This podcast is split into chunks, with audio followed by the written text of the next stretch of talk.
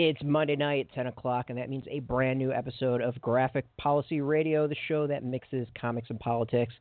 This is the show for folks who expect more than softball questions when it comes to their comic analysis. Uh, I'm Brett, and joining me is my co-host Alana. How you doing? It has been a tiring week for being a comics fan. I feel Yes. like everybody is feeling super.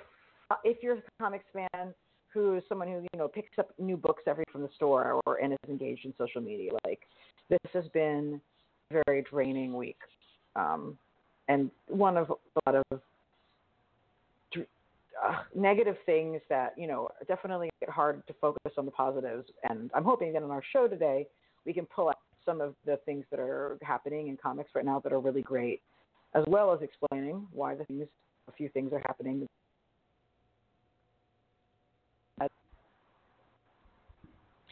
Yeah, so uh, for folks who don't know, um, this has been a really weird week. There's been a whole bunch of stuff going on, uh, but we'll give you the rundown uh, rather quickly. Uh, uh, last Monday, Marvel debuted a, new series, uh, Captain America Steve Rogers, which had um, the original Captain America Steve Rogers returning to the forefront and as uh, well Captain America. Uh, he has gone back to his previous age after being de-aged in the Welcome to Pleasant Hill storyline by a sentient com- com- cosmic cube. Uh, but the end of the comic, um, which was written by Nick Spencer, um, after kicking out his ally Jack Flag from a, a plane, apparently killing him, uh, Captain America ends the comic with saying "Hail Hydra." The hint being, or the the nod being, that uh, Captain America has actually been a uh, sleeper agent for Hydra uh, since then. Writer Nick Spencer, editor Tom Brevoort has been using that language in interviews. Uh, basically confirming that that is indeed what's going on, that this isn't going to be a story that ends in a few uh, issues, that is going to have major implications in the Marvel Universe um, for some time to go, and that Cap has uh, always been on both sides, is what you would uh, believe from the interviews that have been given to explain the situation. As you can expect, shit hit the fan, people flip their lids uh, as they should. And um, yeah, so we're going to be talking about that. We're going to be talking about another series that you viewed, Nighthawk, uh, which also deals with uh, some political issues. We haven't discussed Black Panthers. We're going to go about that. And then last week, uh, it was dwarfed by Marvel news, but DC's Rebirth hit the newsstands. Um, so basically, with the Captain America, with uh, Steve Rogers, Captain America, you know, Nick Spencer saying that he wanted to go this route in a way to capture the zeitgeist that's going on with the rise of uh, Donald Trump and and um, uh, attacks on immigrants. Um, so generally, like, what what are your thoughts when it's coming to that? Well, I mean, it's interesting because Spencer is somebody who, in Captain America thus far, had been talking about real world issues, um, like you described, xenophobia being played in America and things like that. Um, so he, we know he's somebody who actually legitimately cares about this topic. Um, but the way that the uh, the media around the reveal of Captain America having been a Hydra agent all along, mind you, uh, as in since the beginning of time that we've been reading it, uh, has been handled is really like counter to Spencer wanting us to take it seriously as a story that has political ramifications. Um, I mean, Marvel has been trying to play it up uh, for like shock value Mhm. and has been essentially like laughing at people who are upset about the revelation. You know, we're not we're we're we're all people who've been following comics for a long time, and we know that in comics nothing ever stays the same forever. I mean, other than I guess Batman's parents being dead, um, and that we know this isn't how the story is going to end. We're not upset about that. We're not upset because we think Cap has been. We're not upset because Cap is different. People are upset because of specifically it being Captain America, a character who was created by Jews before World War II, before America entered World War II, in response to anti-Semitic fascism. Um, we're upset that it was revealed that, you know, in, in Spencer's story that Cap has actually been against us this whole time, um, which forces you to re look at everything that's happened in, in the comic before and say, oh, I guess all of that was was bull. If you want us to if you want us to take you seriously and, and what you're saying that this is that you know he's been a sleeper agent all this time. So you're telling us all this history we've all read and has been something that was actually uh, powerful in America's discourse because, as you know, the writers been pointing out, like Captain America punched Hitler before the U.S. entered the war. Um, Marvel got uh, Jack, Jack Kirby and Joe Simon, creators of Cap, got death threats from pro-Nazi folks um, when the comic came out, and the NYPD had to be sent to protect them. Like this was real, actual political, dangerous stuff when it came out. Um, mm-hmm. And I, you know, I don't think that Spencer is taking. I think Spencer thinks he's doing something serious and intellectual in this. I don't think Marvel is treating it that way. I think Marvel is treating it in a very disrespectful way. Um, but I also don't agree with Spencer's choice in the first place because if the idea is supposed to be that anybody you know could secretly be a Nazi and holding these feelings, um, well, for one thing, like Captain America was explicitly designed because we needed a hero for the like oppressed people in those moments to actually be true, and to then say, actually, no, you were wrong all along, is undermining the message of a character whose historic need was like rooted in in like the Jewish experience, and it's also like if you're somebody who's dealing with oppression in your daily life because you're an, an undocumented immigrant, because you're because you're LGBTQ or something, like we don't need a reminder that people who are powerful uh, hate us, and it's usually not a surprise when we uncover these things. So the idea that this, and I, I feel like I got this particular analysis through uh, fangirl Janine on Twitter. I think she was the one who was speaking to this. But the idea that it's somehow supposed to be like oh, anyone you know could actually be a bigot is, um, I mean, that's probably a feeling that a lot of white dudes have. But people who actually experience um, discrimination a lot in their lives are pretty much aware of which one of your uncles is a racist and saying mean things about them. Uh, so the idea that this reveal is going to somehow educate people in some way um, is not helpful and could be done with a different character. Actually, if you want to have a hero turn out to be not what he was billed as, like there's a whole legion of characters who are not explicitly built as anti-Nazi characters uh, that you could tell that story with. Um, you know, and I've historically liked Spencer's writing, Nick Spencer's writing a lot. Um, I, I, don't feel like his conduct has been particularly respectful. Uh, I, I, did see him engaging with one critic uh, in what seemed to be like an honest exchange today. Um, I feel like prior to today, when you would see creators engaging with people, because um, creators all circle the wagons to defend the story, uh, mm-hmm. like regardless of publisher. I feel like there's very much a mentality that creators feel like if if one artist is allowed to be critiqued, then they're all going to be allowed to be critiqued. And it's like, guess what? You guys are actually all allowed to be critiqued. You're making public art, and we're going to respond to public art. Um, uh, you know, I, I, feel like people have sort of chosen the most inarticulate spokespeople to respond to, um, and haven't, by and large, engaged in conversations with people who are bringing up legitimate critiques. Um, but I did see Spencer talking with uh, someone intelligently today, which is a start. Um, and you know, I I uh, I would hope that there would be more willingness to listen to the Jewish fans and like recognize that this is a serious thing. And I think again, Nick Spencer, I don't think he thinks this is bull. I think Nick Spencer means this very genuinely, uh, but needed to calibrate what he was doing in a different way. And I believe that this particular narrative choice is a big mistake to the character. And I've been talking for a while, and you wrote an excellent essay about the topic. So let me have you continue speaking about it now. Yeah, so my my essay and my take on it was from the the you know focus on why Cap was created. It was created by Joe Simon, Jack Kirby a year before. You know, it's almost and, and published almost exactly a year before uh, the U.S. was attacked in Pearl Harbor. So the United States wasn't entering World War II. In fact, the United States was very isolationist and, and and divided as to what they should do about World War II. I mean, there was a massive fascist Nazi movement in the United States um, they had a, a rally in Madison Square Garden where you know something like 22,000 people showed up. You know, as you said, Simon and Kirby received death threats over it, over it to the point that the mayor had to send uh, police to protect them.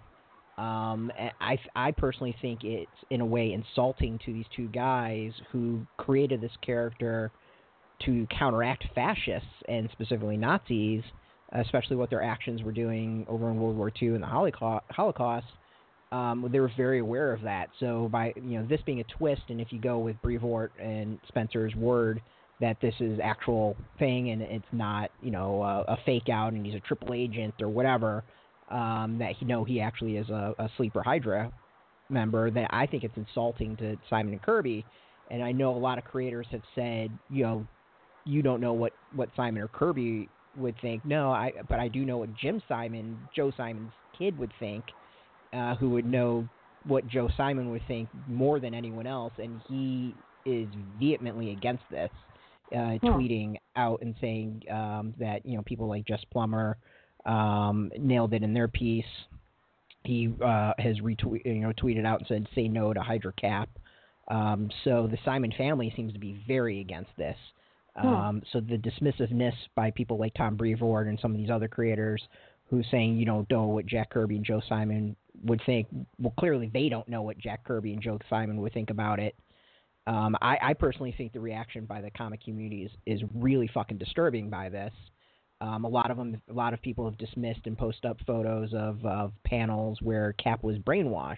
There's a difference between being brainwashed and having your actual, uh, uh, you know, basic beliefs and and history changed. Brainwash uh-huh. is someone has been taken over for you know a couple issues in an arc, and they're going to be back to normal. This is his fundamental um, you know what his basic fundamental existence is is changed due to this. You know, Cap uh, isn't yeah. a patriot anymore. He's a traitor.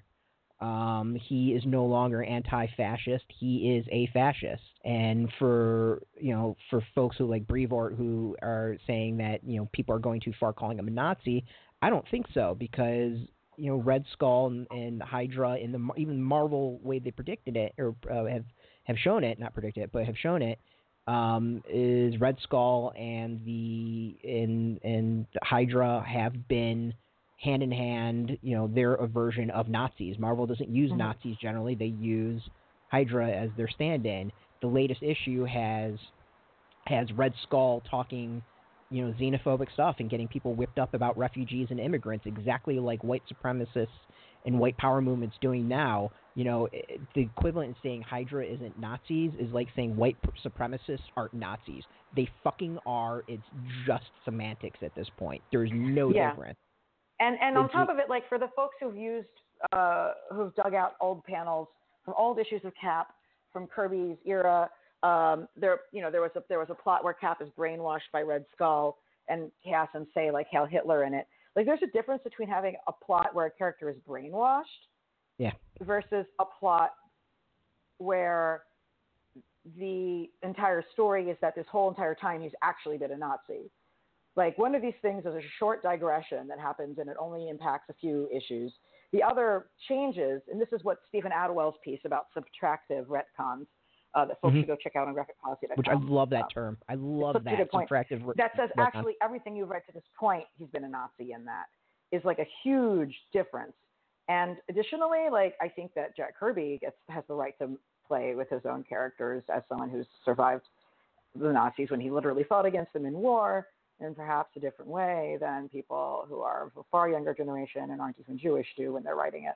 So, yeah. Yeah, I mean that that's kind of the thing in my piece that I brought up is you know the entire comic industry was built on minorities, especially Jewish people who could not get jobs elsewhere because of their Judaism. They were rejected because of the fact they were Jewish. And you can see that there was an acceptance of the time, and that you know Jack Kirby and all these guys created, you know, changed their names because they knew, you know, Kurtzberg wasn't going to sell or Lieber wasn't going to sell. Mm-hmm. Um, you know, the the United States is have a long history of anti-Semitism. To this day, has a long history. Uh, you know, still has uh, anti-Semitic streak to it. Mm-hmm. Um, but it's not just Jews. I mean, a lot of people focus on that, but women, African Americans, they all found refuge within the comic industry. And to have you know that history not recognized in any way, I've yet to see any discussion or interview by the you know the folks that Marvel's put out in front of this to recognize that at all. Like none of them have recognized the history. It has been focused on that, which to me indicates they don't get it or they know they're in the wrong. Yeah, I think it's very bring it disingenuous. Like they have really they haven't engaged with any of the serious critics who have No, who have who have written about the topic. They've only engaged with like people who have very surface level comments and who are just sort of seem like not really armed with the proper background knowledge to have a serious conversation. Yeah, and, Um, and I, what we're talking about before is I really think well while I think Spencer is trying to have an interesting conversation with the character, the way it's gone about, I consider it clickbait. This is like shock and awe clickbait comics, um, in that sadly the twist is the actual story and not what's trying to be discussed as the story.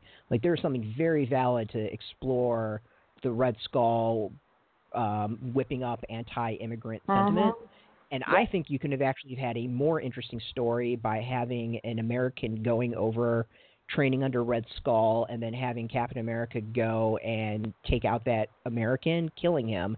And now you've got a discussion about um, you know, Trump Trump's influence. You have Captain America killing an American off of American soil. Um, with which case you can delve into to drone uh, topics and, and the you know use of drones in wars. You would also be able to discuss um, you know of finding someone guilty in absentia basically and having the the kill lists.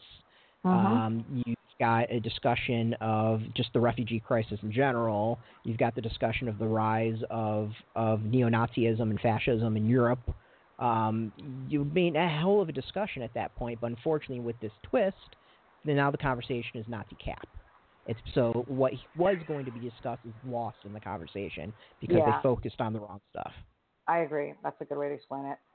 So, luckily, there are other comics that are out there now. In fact, one at least from the self same, two in fact from the self same publisher that we Yes. think are talking about topical things in a productive way and creative way in ways that aren't like explicitly insulting to people who apparently you don't care enough about to have a conversation with first. Um, so you know, it's a shame like that.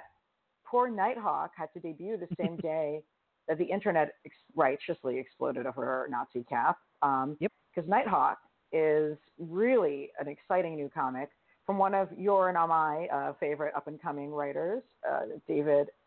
We even call him up and coming at this point. He's just an Well, awesome I writer. mean, okay, he's been doing it for a lot, but he hasn't been writing comics forever.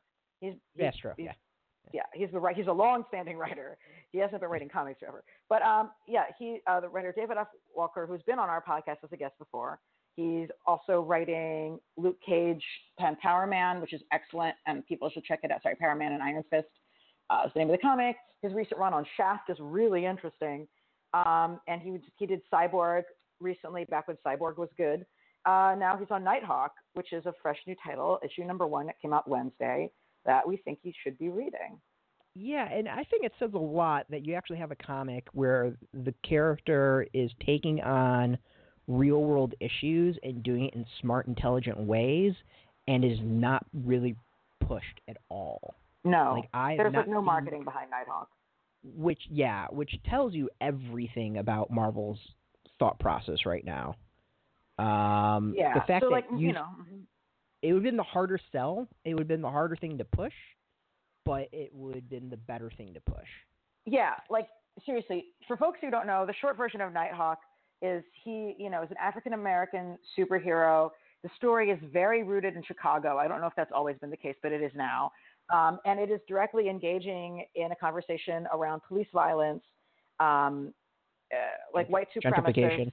gentrification, and displacement, like of of you know lower income people by predatory luxury housing developers.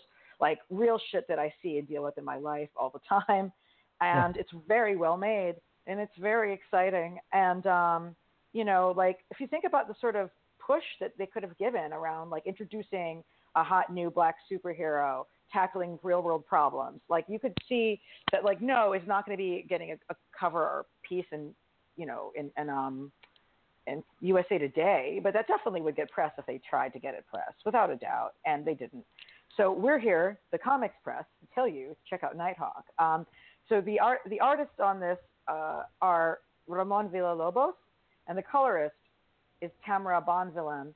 Um, she was just knocking it out of the ballpark Uh, I feel weird starting to talk about a comic by talking about how great the colors are, but wow, it is Yeah. really sharp. Um, this is one of the best colored comics I've seen lately by far. She should totally get an Eisner if she keeps this up.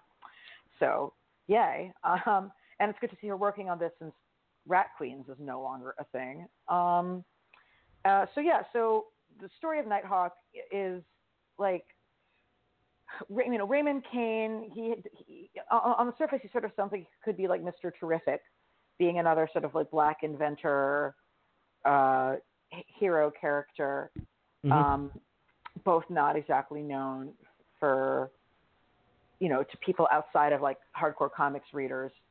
Um, but I think that this story being so much a part of what's happening in Chicago right now really makes it unique. Um, I haven't seen a mainstream comic book be this specifically topical and real world connected in a very long time. Yeah, and and that's the the thing that I really really enjoy about it. Um, and I will give it massive props. There there are some issues I have with it, but it's mostly Nighthawk the character, not anything that David Walker did as writer. Um, but oh, the, so you know the the character from before this? Yeah, so okay, so for those who don't know, Nighthawk's actually been around for a really long time. He's part of Squadron uh, the Squadron Supreme, which was Marvel kind of Oh. picking on just uh, DC's Justice League with their own version. He's generally been in an alter world character, so you don't really see him a whole lot in the Marvel universe.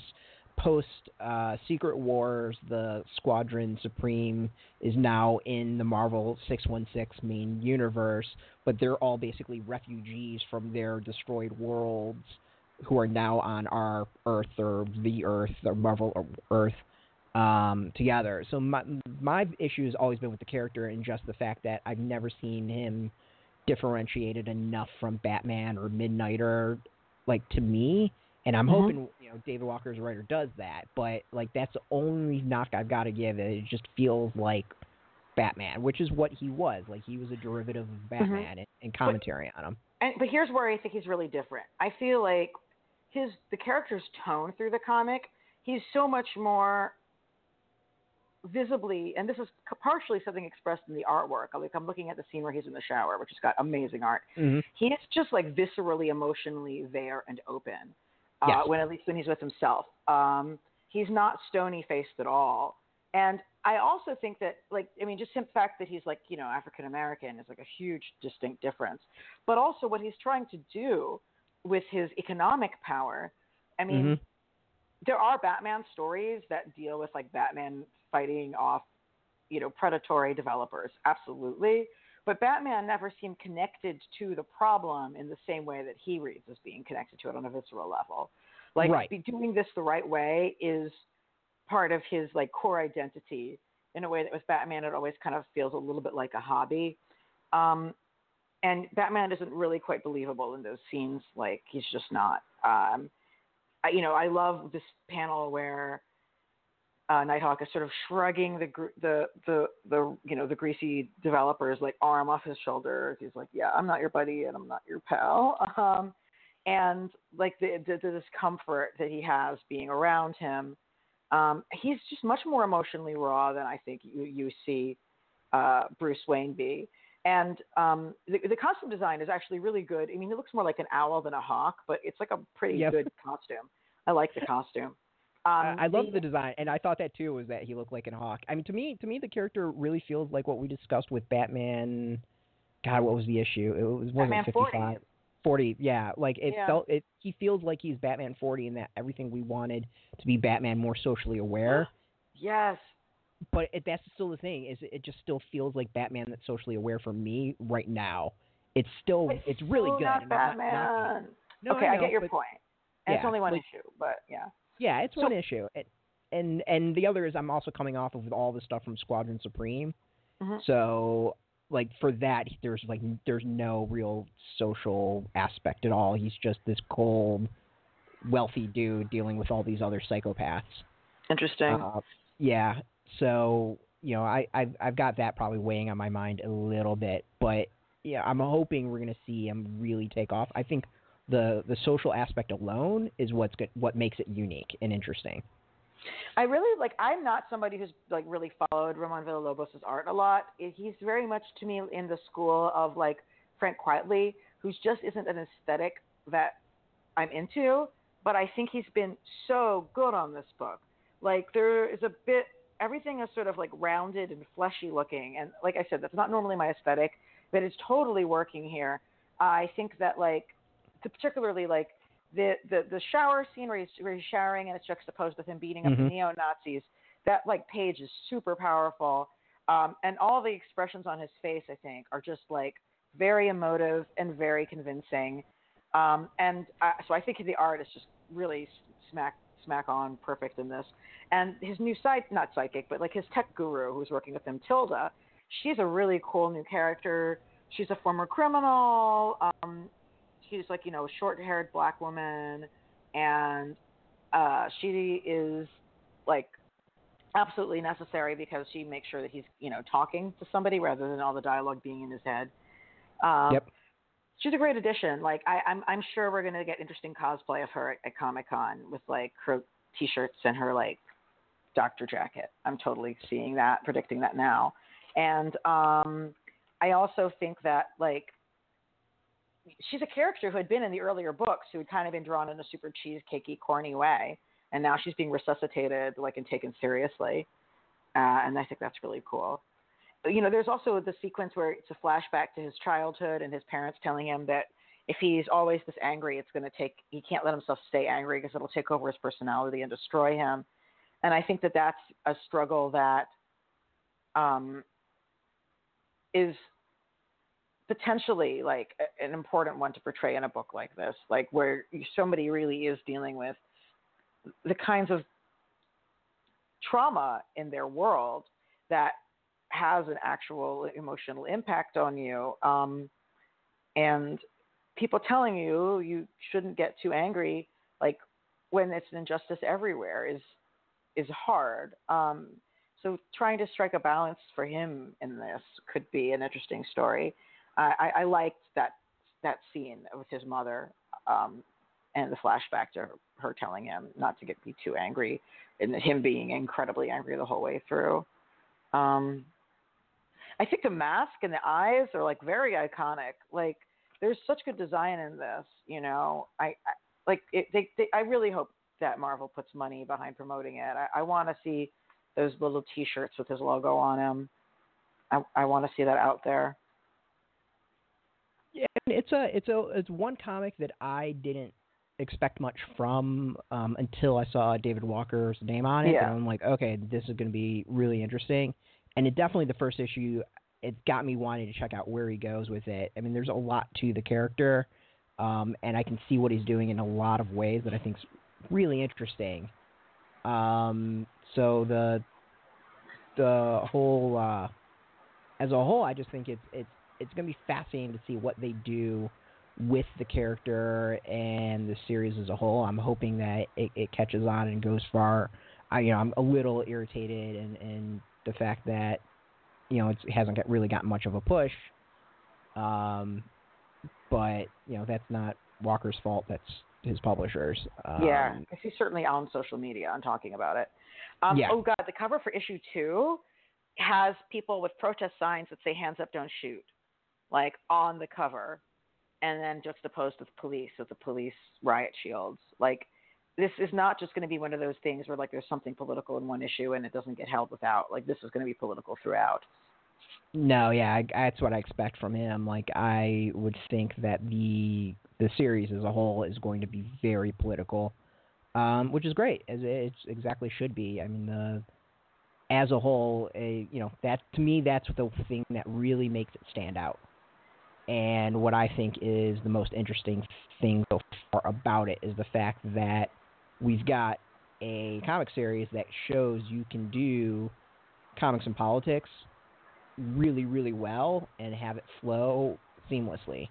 Um, you know, there's nothing odd about it. Like everything that David has Nighthawk do and face is interesting. It makes sense as for the character and the storytelling, and it, it, it, it just works. It works and flows really, really well.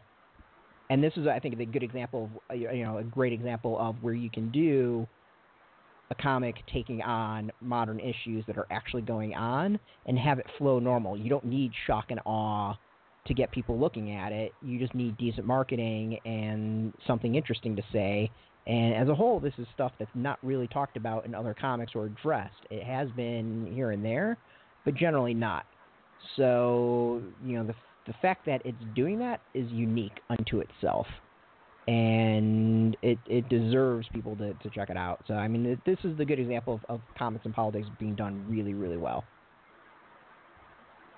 Yeah, absolutely. And we have another example of that. Yeah, this this is another yeah. So um, this comic has gotten a hell of a lot of press. Um, we definitely don't need to push uh, make a push for it. It is uh, Black Panther's been two issues out so far. It's by Ta-Nehisi Coates. Uh, really, really well-known uh, author. Generally writes for the Atlantic, publisher of some Pulitzer um, Prize winner. Yeah, yeah, like, like America's leading public intellectual, basically. yeah, yeah. kind of. Uh, and he and it was a big deal coming to him. The first issue sold something like 330,000 copies. Um, I think that number's a little inflated, but 330,000 copies is pretty impressive. Um, I don't remember what the second issue is. I don't think I've checked that out yet, but the it's come out. But um, so it's it's been so far interesting. I definitely have issues with it, but you know it's it's fascinating to see you've got an African American writer, African American uh, artist working on you know Marvel or just I would say even comics lead black character or just African character. So you know it's there's a lot that's very interesting about it. Uh, we're also we got Black Panther movie that's coming out next year, I believe. Mm-hmm. Um, so there's a lot of focus on it. And the one thing I will give Marvel a lot of credit for is no matter what the sales are, it's going to 12 issues. They said it's going to go for the full story arc for you know what Coates has to uh, come up with. So uh, we've got a long way to go. so yeah, I mean, the thing I was going to say is like we both expected that Black Panther, or had kind of like not expected, but we had both been hoping Black Panther would be written in a way that made it easy for new readers of comics to understand. Because we know that there's all these folks who read Atlantic magazine or who, you know, who are fans of Ta-Nehisi Coates in general, who would, you know, who don't read comics, but who are going to pick this up because they're fans of his. And we were wondering, like, you know, is he going to make sure that this book is penetrable to new readers? And it's not. No. But I realize now, like, I, I read some interviews with him, and it's clear like he's really not writing this for his standard audience. He is writing this for like the comics reading audience. And I think as a comic for the comics reading audience to make the comics reading audience engage in these serious political questions, he's doing that. So we kind of viewed it as a project for being like, hey, let's get more people to read comics. And he viewed it as like, let's get people who read comics to like read this African superhero and think about issues like gender and sexuality and race um, uh, yeah. And and he's doing that. So it's not what I expected at all in that way.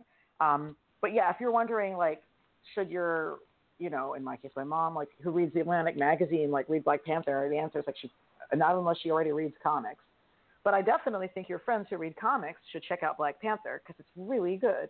Um, for one thing, I just don't know if enough people have been talking about how great Brian Stelfreeze's art is in this. There's so much Jack Kirby in here, but that mm-hmm. is like really delivered with an eye for like you know West African and actually I'd say East African as well art um, that like just really colors it. Um, and obviously those are artistic influences that were influencing Jack Kirby in the first place. So it's kind of like a circle connecting them together. But um, I just look at some of the shapes and pains on the faces of the characters, and it's just so Kirby. I love it, love it, love it. And um, the action and, movement is like easy to read too, but just really using the lines and the way it shows technology and the circuitry, like the, sh- the you know the inks and the colors. I mean, it's just very beautiful. And um, it, this is this is my aesthetic. um, and if you look at the covers of the two issues that are out, issue one and two, these are some iconic covers. Um, the issue two with the statue of King T'Challa getting pulled down and the two small children holding hands in the foreground, like that is a powerful image. And the first one with the flags burning behind him as he stands in the middle of this like hyper modern city. These are super good covers. These are really powerful imagery. Yeah, I, so uh, I actually it's an interesting thing. I and I'm so relieved that I've like I've I know I've been like in the background kind of crapping on the comic. So to hear what you say like makes me so relieved. Um, but to me, like the comic, I think it's going to be really good read as a uh, like a trade paperback or in one sitting. I think it's it being in single issues is what's the thing that I've got an issue with. Like it's very hard to read right now as a single issue series because for the first two issues is very much set up. Um, uh-huh. But it's such like weighty, deep topics. You you need the setup. Like I'm not knocking that. Like it is the closest that you can get to like an intellectual comic book um, that really is like diving into geopolitical stuff. Um, and it's dry. Like I would expect a comic like that to be dry, but as a single issue, it's hard to read that. Like mm-hmm. it's not exciting. It's rather boring. Um, it's interesting, but it's just not gripping at all. Um, like you know, a lot of people in comics are used to. So to me, it's going to be fascinating after it's done to go back and try to read it in one sitting. And I have a feeling the experience is going to be totally different um, as reading it as like a trade or all 12 issues at once than it is single issues. I think that's true, and I ultimately think this is a comic where the audience will end up reading it in trade uh, as well. Yeah. Um, yeah, like there's a lot of terminology in it that I had to go and look up to double check on, and um, it it the sort of thing where like it really re- expects you to know about T'Challa's history mm-hmm. and about Wakanda. Um, and um, you know, when it finally gets put into a book, it'll have you know you can have like a and things like that. And I imagine it probably would. But I like like he really you know he's a huge Marvel Comics geek, so yeah, it's full of continuity and mythology from within the stories. And um, so the question that I have for you, like, so my big thing was it w- it really is one of the few comics that has gotten tons of mainstream coverage.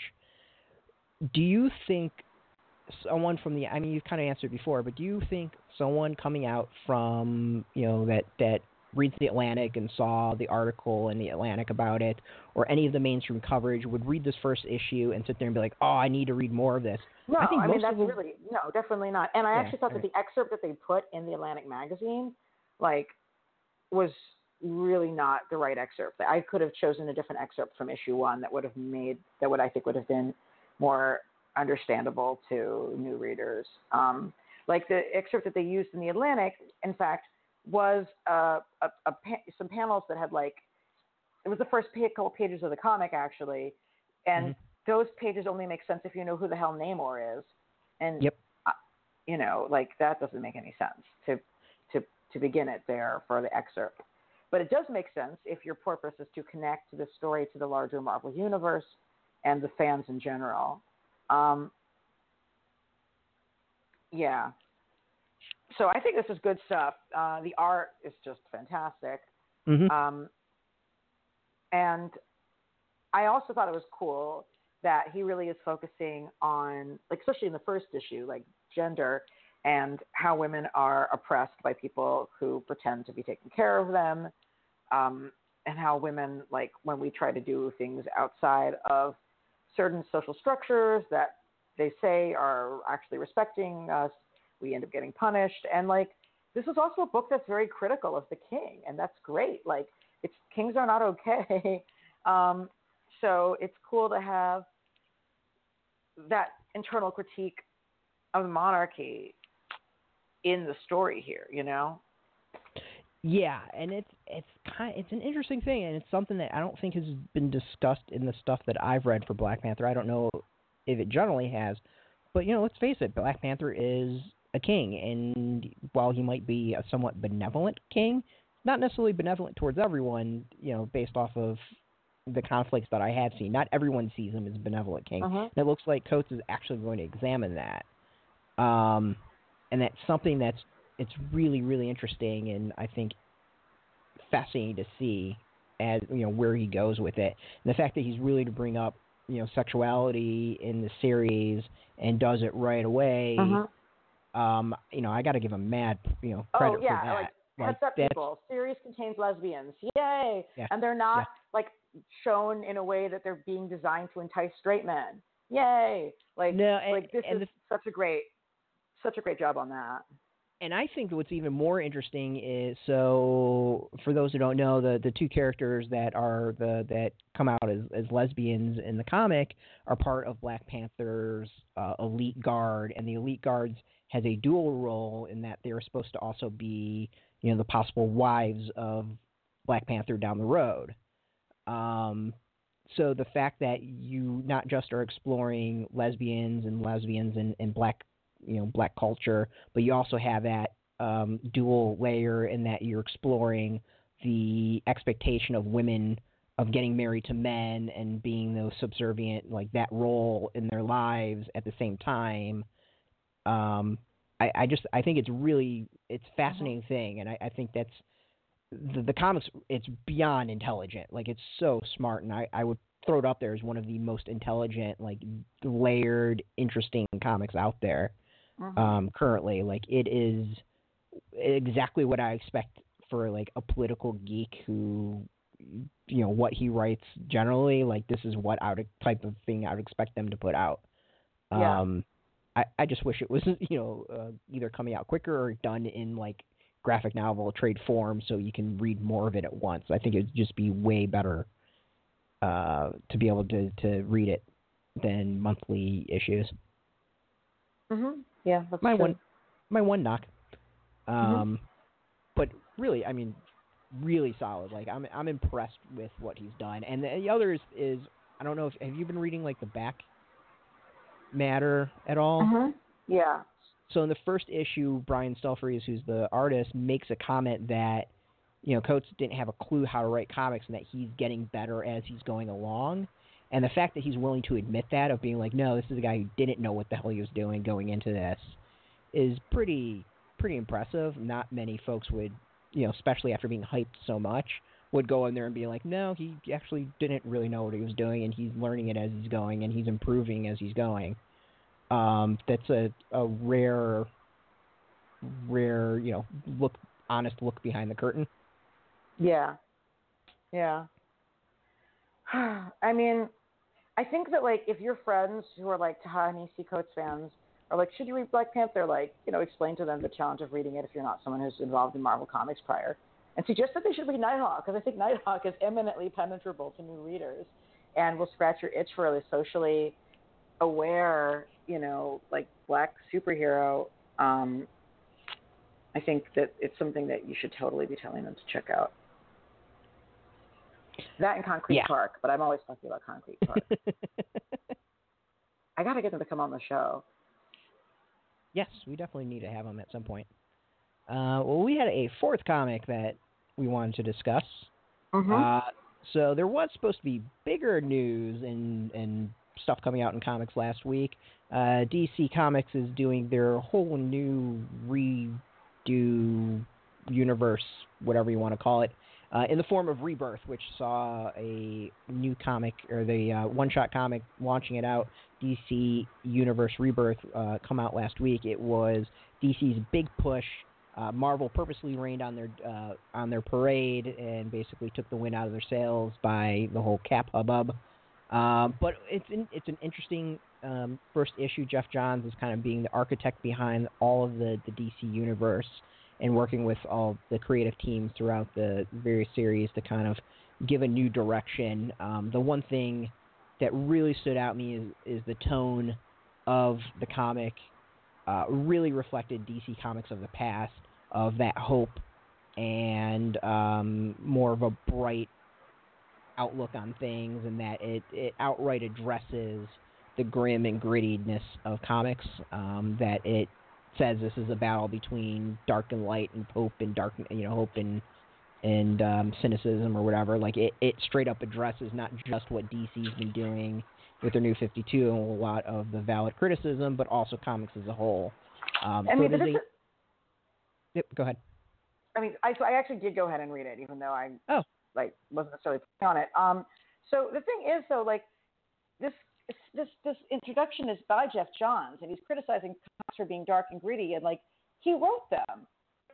The, the yeah. 52, that was like his child. So for him to be going and saying like, oh, something went wrong, everything is too dark, and then essentially seeming to be blaming it on Alan Moore and the cultural significance of Watchmen, when it's like, no, you were the one who was writing this. You're the one who relaunched Justice League, where none of the characters knew each other and where everybody was was fighting. Um, you know, like I mean, uh, Wheeler really spelled this out in some of his own writing, Andrew Wheeler. But like, I, I thought that that was just so dead on. Like, it, it's it's true that like you know, I I think it's interesting for the comics to go and take a look and critique the tone of what they'd had recently, and to say like, friendship and closeness was missing from it. But it's bizarre to have it be the author who had who was the person who made that problem in the first place be the one saying it, acting as if he had nothing to do with it, and then to like sort of try to blame it on Watchmen. Um, I don't necessarily. Yeah. So one, we don't we don't know what you know Geoff Johns was told to do when he launched Justice League. So I mean, for anyone to be like, no, he he did the tone. For all we know, we were told he was told that what the tone was. And I think what's interesting is kind of left out in, that that Wheeler piece is you know clearly that's not his outlook because if you've read if you know if you go back to Flash Rebirth, Green Lantern Rebirth, or his being brought in to kind of right the ship of DC films, the thing he keeps on talking about is fun, hope, mm-hmm. positive. Like I think his outlook is more of what DC Universe Rebirth is. And what we saw in Justice League might have been pushed on him a bit much from someone else. Mm-hmm. Um, because everything else he's written doesn't indicate that that's his outlook. Like I can imagine that. I mean, and this whole thing, like with the critique of him, has always just sort of been like he wants everything to be Silver Age. So, which actually yeah, makes me to my other point, which is like so like the the pages that Jimenez drew of Flash and Flash meeting are so good. Like Jimenez is such a skilled artist. Of course, they're going to be good, but like looking at the pencils, actually, I think that they're most beautiful if you just look at the pencils, and you can see the pencils on Twitter, where he posted them on Twitter. Frankly, I think they're the most beautiful as raw pencils. Um, and the scene is very, very moving. Um, like it really is. And these aren't these are two characters I don't particularly care very much about, and I still found it to be very, very moving. Um, but when you're bringing in the Wally West from you know pre New 52 Wally West, like what you're doing is you're making the current Wally West in DC Comics, who's black teenager um, you're making him not be the real Wally West anymore. And like I fully expect New 52 Wally West, the Black Wally West, to get shuffled off into the background now, uh, and that's not a good idea. So I, you know, I think that they executed that scene really well, but I don't think it's a good idea. It'll be interesting. So that, that the, there, that was the thing that struck me that was about the comic as a whole. In that, for those who don't know, there, there's two Wally Wests. Um, they are actually two different people. Um, they're cousins. They're just both named after the same person. Um, the the thing about the comic that I thought was really fascinating in that it was an interesting blend of Silver Age, Modern Age, New Fifty Two, bringing all these different characters together because it wasn't Blue Beetle where it was like with Ted Kord. It was Jaime Reyes. It wasn't um, I forgot which Aqualad it is, but it was like the Aqualad that you would know that was from Teen Titans, the comic or the cartoon series. Oh, the so one from the cartoon series wasn't human though, and this this kid is human, but he is yeah. black. Yes. Yeah, and so I, I kind of consider him the same. Yeah. Plus, then it was also real revealed that he's at least bi. He might be gay. We don't quite know. Um, and I don't know the character well enough that that's a new thing. I'm assuming it is based off of some of the reactions. So yeah, the, I believe he's a new character. Yeah, which is great. Yeah, um, so it's interesting that the comic does blend all these different things, and I'm fascinated to see where the new Wally West fits into it. Like it's gonna be, it's gonna suck if he gets pushed to the side. Um, but there's so many other different areas that they're doing really well. I can't imagine that's going to be what it is, but we'll find out. I mean, the Flash Rebirth is out, I think, next week or the week after, so you know that's going to be the key point to really determine what the hell's going on. But it is I will give the comic a massive credit, and I think that he did a very good job blending the various areas and eras of DC. Mm.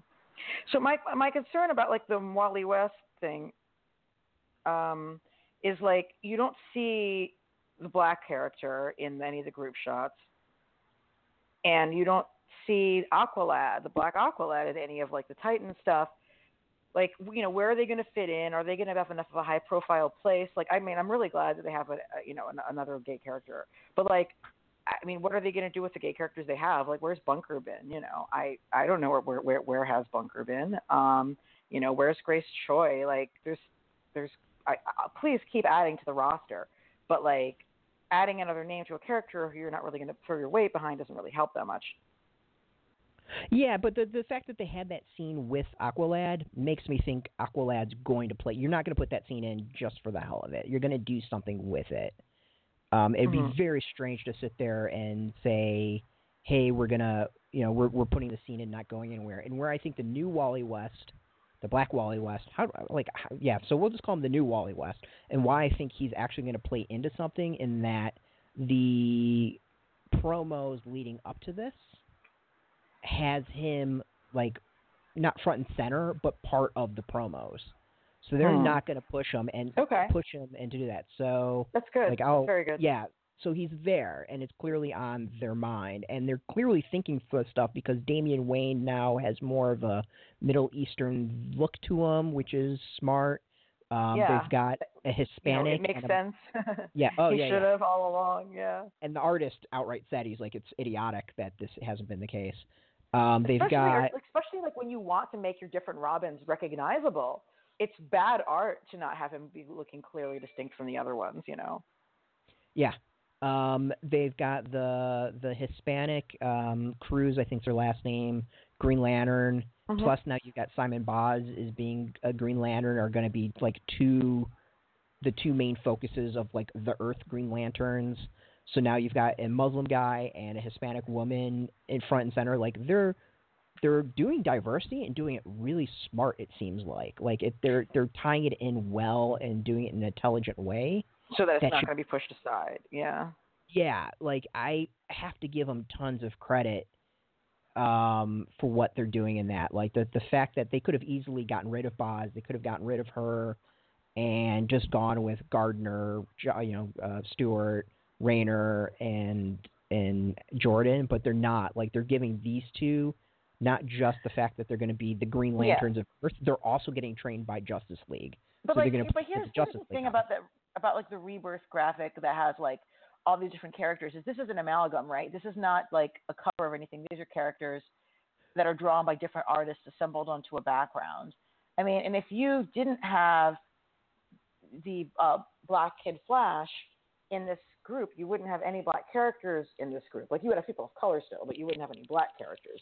Um, so it's sort of like, you know, like you don't want to launch with an image that doesn't have any black characters. Um, well, they, it, it, he's he's he's not to scale with the other folks in the image. Yeah, it's um, a little um, weird like that. He sort of looks like he's tacked on. Um, so I, I don't know. I mean, it makes it makes me wonder. I don't know how diverse the creative team is on stuff that will be happening moving forward. Um, you know, they I think that's going to make a big difference too. Yeah, so they have said that the images that they're releasing are the folks that they are focusing on. So it's not just they're releasing it for just to release it. So the fact that he's there makes me think that he will be a part of this somehow. Mm-hmm. Um, and uh, it looks like at this point, if you look at some of the stuff they're doing like Green Lanterns on it, they actually might have one of the most diverse comics line out there at this point now. Well, I'm, one of the things uh, I'm really excited about is um, Vita, oh my God, I'm forgetting her last name. She's my comic book store uh, sales lady's girlfriend, actually, is going to be the first black woman to write Amanda Waller in a comic. Mm-hmm. Um, and one of the, the sadly only black women writing a comic for a mainstream company. Um, or she will be the only one working writing it for a mainstream company. She'll be one of the few black women working for one at all. Um, she's going to be doing a Suicide Squad series. Uh, I think it's starring Katana and El Diablo and that is this thing I'm incredibly excited about. I can't yeah, wait to read it. Uh, I think it just got solicited in preview, so if anyone wants that, they definitely should go and check it out. But yeah, I mean, like it, it's clear there's there's actual thought being put into some of this stuff, and DC wants to do it smart. Uh, so yeah, it's gonna. We might not see Prez. We might not see um, Bizarro or Batmite comics, but you're gonna see diverse Green Lanterns, diverse Teen Titans, diverse Justice League, um, and actual interesting mix of characters with all of those. Like, there's something yeah, going Bat, on there. Batwoman, Batwoman is in Detective Comics again. Um, Yeah. You know, they haven't canceled Constantine, thank God. They're going to keep doing Gotham Academy, thankfully. Um, it looks like the Birds of Prey team book, like, is a lot of women, but it's like predominantly white. Um, and we'll have to eventually do a rundown on who the creative team are in terms of diversity and sort of like do a little head count on that because it can be hard for us to know at this point. Um, yeah, yeah. It's it's it's going to be interesting. Like the the the DC Rebirth has given me hope. It's done exactly what Geoff Johns wants it to do. Is there's, there's I came out of it feeling positive and actually kind of looking forward to it. It feels like classic DC with maybe slightly modern look to it, um, but with some cool characters. Like it's uh, when they first announced it, like the the Super Sons, I would kind of scratch my sad head and was like, "What the hell?" Mhm. But it's it's Damian Wayne and it's the pre fifty two Superman, you know, Jonathan Kent teaming up. And for those who haven't read the Superman um, Lois and Clark series that was out, um, I think this last uh, issue was last week. It it's really good, and the fact that we've got this, you know, Superman is married to Lois Lane. They have their son. Um, the the tone of it, I think, is just so good. I'm pretty sure it was Dan Jurgens that wrote it. Like it flew under the radar for so many people, but it really had this classic feel about it with a more modern look. Um, and it was it was just good. Like I started reading that, going, "This is what DC should be doing," and it seems like this is what DC is going to be doing. Um, you know, you know, the end of the episode or the end of the issue. I'm going to spoil it for folks. Is the Superman handing his old cape to his son and saying, "This kept me protected," and the kid putting it around his neck and lifting, you know, a foot off the ground. There's just something magical about that that DC's been missing. That was captured in you know two or three panels, and done really really well. So like it's, I'm looking forward to it. I'm really really looking forward to seeing what they do. Well, um, yeah, you know, I know that the writer of Green Arrow says he wants to really make the character be rooted in, in conversation around politics, which Yes, is what the- he's supposed to do. So that'll be the- cool. I, I, you know, The first issue uses the term social justice warrior a lot in a good way. yeah, I mean, that's that's by, that's a term I'm perfectly happy to like use myself in co-ops a lot because it's like, why why would that be a bad thing? That sounds like a good thing. Um, um, so yeah, I, you know, that's bringing the character back to his purpose. Obviously, um, I didn't love the bit with him and Black Canary in Rebirth. I thought it was like, if the main point of those two characters isn't to put them in a relationship together. Like, I I'm a big fan of both characters. I kind of have generally found them to be more interesting on their own, frankly. Um, but I also like their, you know, that they have this like particular kind of respectful relationship. I like enjoyed that they were a perpetually non-married couple, which seems deliberate, you know, in between the two of them. But I, I'm going to be reading both of them. Uh, so the thing is, that didn't hit me much because I just don't know the characters well Yeah. enough. Like I But wasn't whole reading a lot of that. like so- they're meant to be together, and I'm like, really? yeah, it came off What that way. that? That's like not. That's not. I, I generally find that oh, they're meant to be together to be the least interesting story you can tell about two adults. I'm wondering if some of that is being done as, you know, a, not really thumb at people, but like commentary because there was all this stuff of like, no, DC characters aren't supposed to be in relationships, and they broke all these like relationships up, and this is kind Yeah. of like some sort of response to it. Um, you know, I don't know, but it felt like that in many Hmm, ways. that could be. Of, that could of be. like a lot of people were bitching about you know couple various couples broken up. like Lois and Clark for sure. Yeah. yeah, yeah, and um, Batwoman, and I can't think of her girlfriend's name. Maggie Sawyer. Maggie. Yes, yes, yes, that was it. As soon as you said Maggie, I was like Sawyer. Um, Yeah. So I'm wondering if some of that is due to that because there was seemed like a weird emphasis on that. But then again, like the whole DC Universe rebirth, like the issue is really about love being the anchor for Wally West, and Mhm. I reread the Flash Rebirth, and that's what Flash Rebirth's all about too. Hmm. Uh, is like love and hope. It's really really interesting. And Well, the, the I, I I hope I hope you're right. How about that? hope is right. Yeah, as I said, the the series made me feel hopeful as to what they're doing. So we'll we'll see. You know, I felt hopeful about their DCU, and shit went sideways quick. Um, yeah. so we will- we will see. Um, I'm really going to miss the creative team on John Constantine. I just think that book has been so outstanding. Um, I don't know if the new writer is, is queer. I hope so. I think that that made a difference in the characterization and the story so far. Yeah, I gotta look up to who's playing it or who's creating it. Um, Um, I should have had that all up in front of me, but sorry, but yeah, I think that that matters, uh, and I really, really liked the Constantine comic. Yeah, I mean, to me, like the big thing is if they're not having him smoking cigarettes, flirting with everything that's in front of them, it definitely is something missing. Um, it's part, part to me. That's part of the fun of the character, and uh, you know, the the previous team like nailed it when it comes to that. Um, I think they were just really, really good. So it's going to be interesting to see how that first is- issue is because it's going to be compared to this previous volume's first issue where he just like straight up goes and starts flirting with the the guy in the restaurant like Yeah, and then ruins his life because that's what John Constantine does.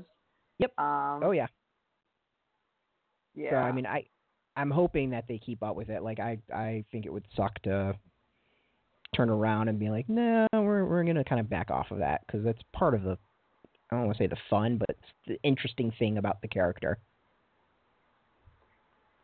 Um, so yeah, I just really hope that I, I don't think we know really about what's going to happen with Constantine. You know, it sucks I- that we don't have Midnight or Catwoman anymore. Those are two queer-led titles that are both gone. And it's strange to me to have. I mean, they both are critically acclaimed. I know they didn't sell a ton, but they're going to keep selling in trades, especially Midnighter because Midnighter got so much attention. Catwoman should have gotten way more attention than it got. Um, but with the GLAAD Award for Midnighter, like this is a book that's going to keep selling, and they canceled it. Um, you know, I, Orlando, I'm sure will do really cool stuff on Supergirl, but he could Mhm. he could be writing more than one book, that's for sure.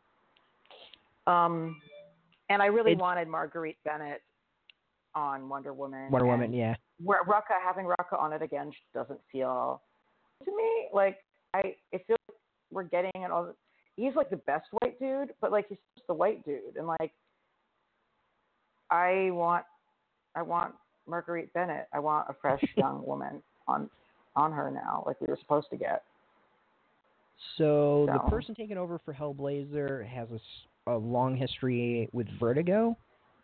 So I'm wondering if they're going to start focusing it more to what we saw when it was in Vertigo. It's interesting that he and he has some previous writing history with Hellblazer. So oh, it, it's going to be interesting. Simon Oliver is the one writing Hellblazer.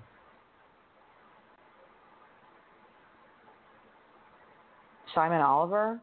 Yeah, he did uh, the Exterminators from Vertigo.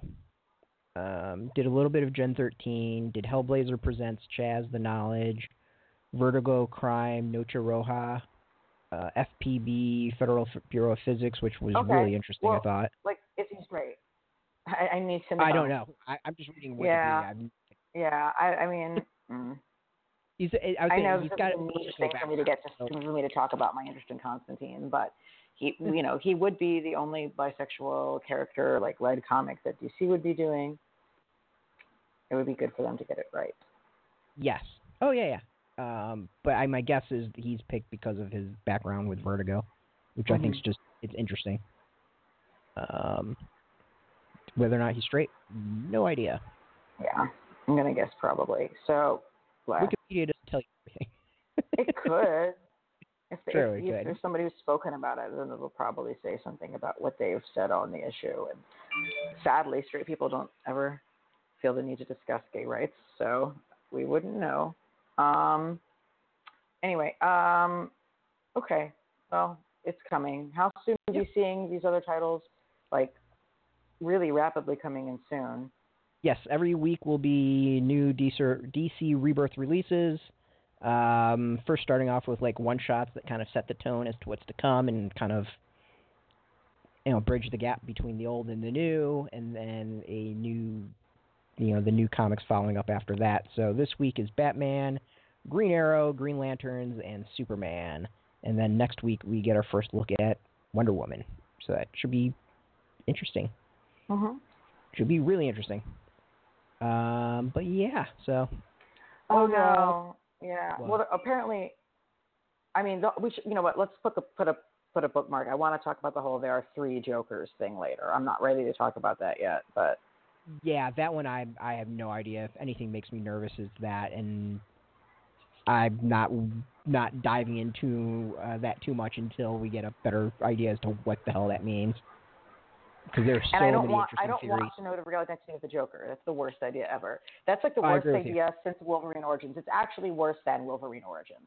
Wolverine you- Origins, like I don't want to know definitively what Wolverine's origin is, and now that we know, it's stupid and should never have happened.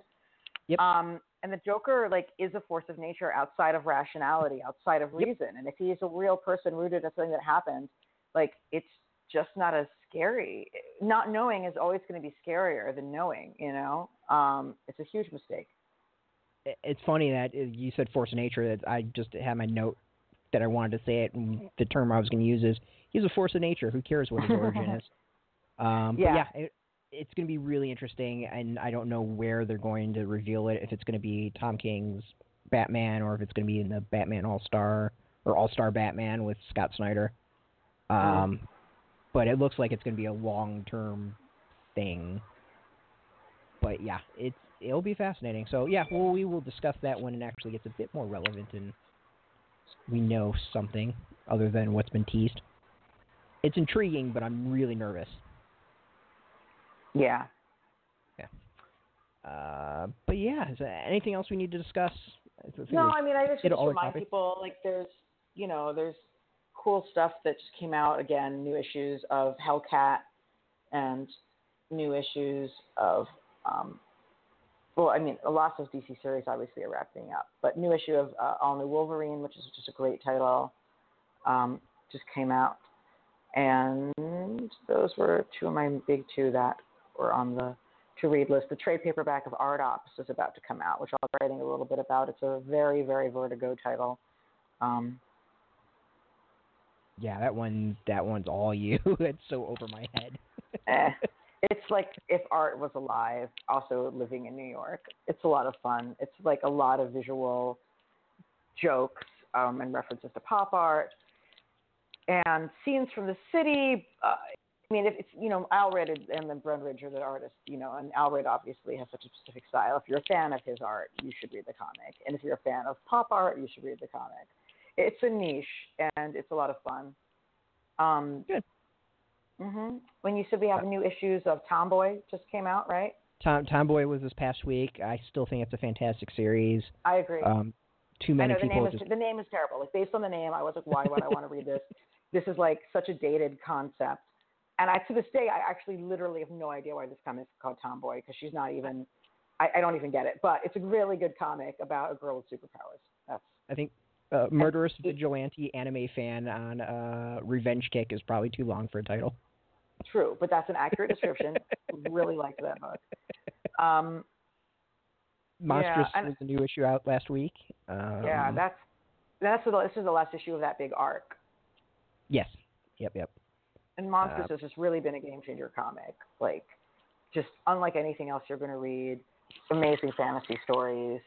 Um, really dark as hell, but totally earns it.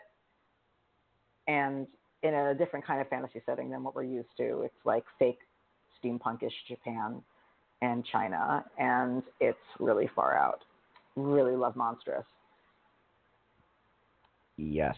Um, I'm trying to think what else it's there. It's there's been a lot. Of, it's just some fantastic stuff that's been out. Um, I read the new Sabrina, the Teenage Witch, which I hadn't been reading Archie's horror books, but it was very spooky, well done, and the art was quite striking. And I didn't realize it was a period piece, but it is, and I like Yeah. that touch. it's a it's an interesting one. Um, she's also in Afterlife with Archie, which had a new issue after a long break Mhm. uh, last week. Um, that issue was really messed up in a good way.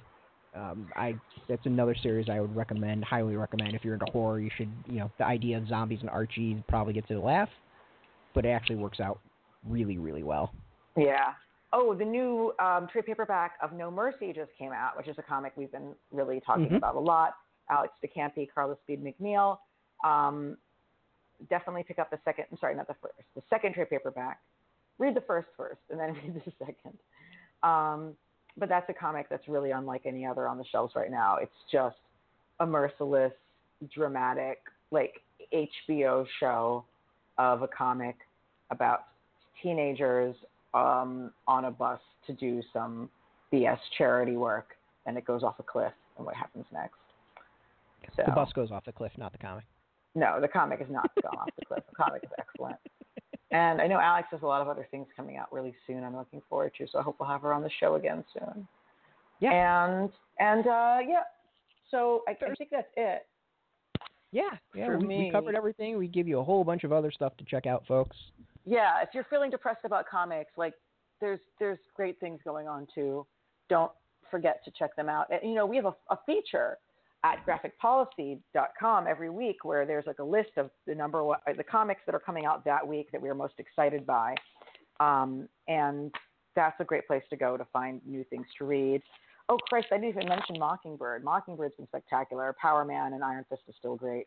Um, yeah, I'm I'm hoping we can get actually the writer Chelsea Cain from Mockingbird on the show sometime soon.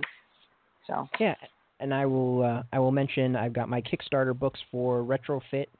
They just ran a, a Kickstarter and finished a little while ago, um, and they're actually sending out their the books from that. Um, the first ones are Hellbound Lifestyle by Alabaster Pizzo and Callie Forsyth, and then the other is Elf Cat in Love by James uh, Kochalka. The Hellbound I think is awesome. It's really really funny. Both very very alt, you know, indie comics.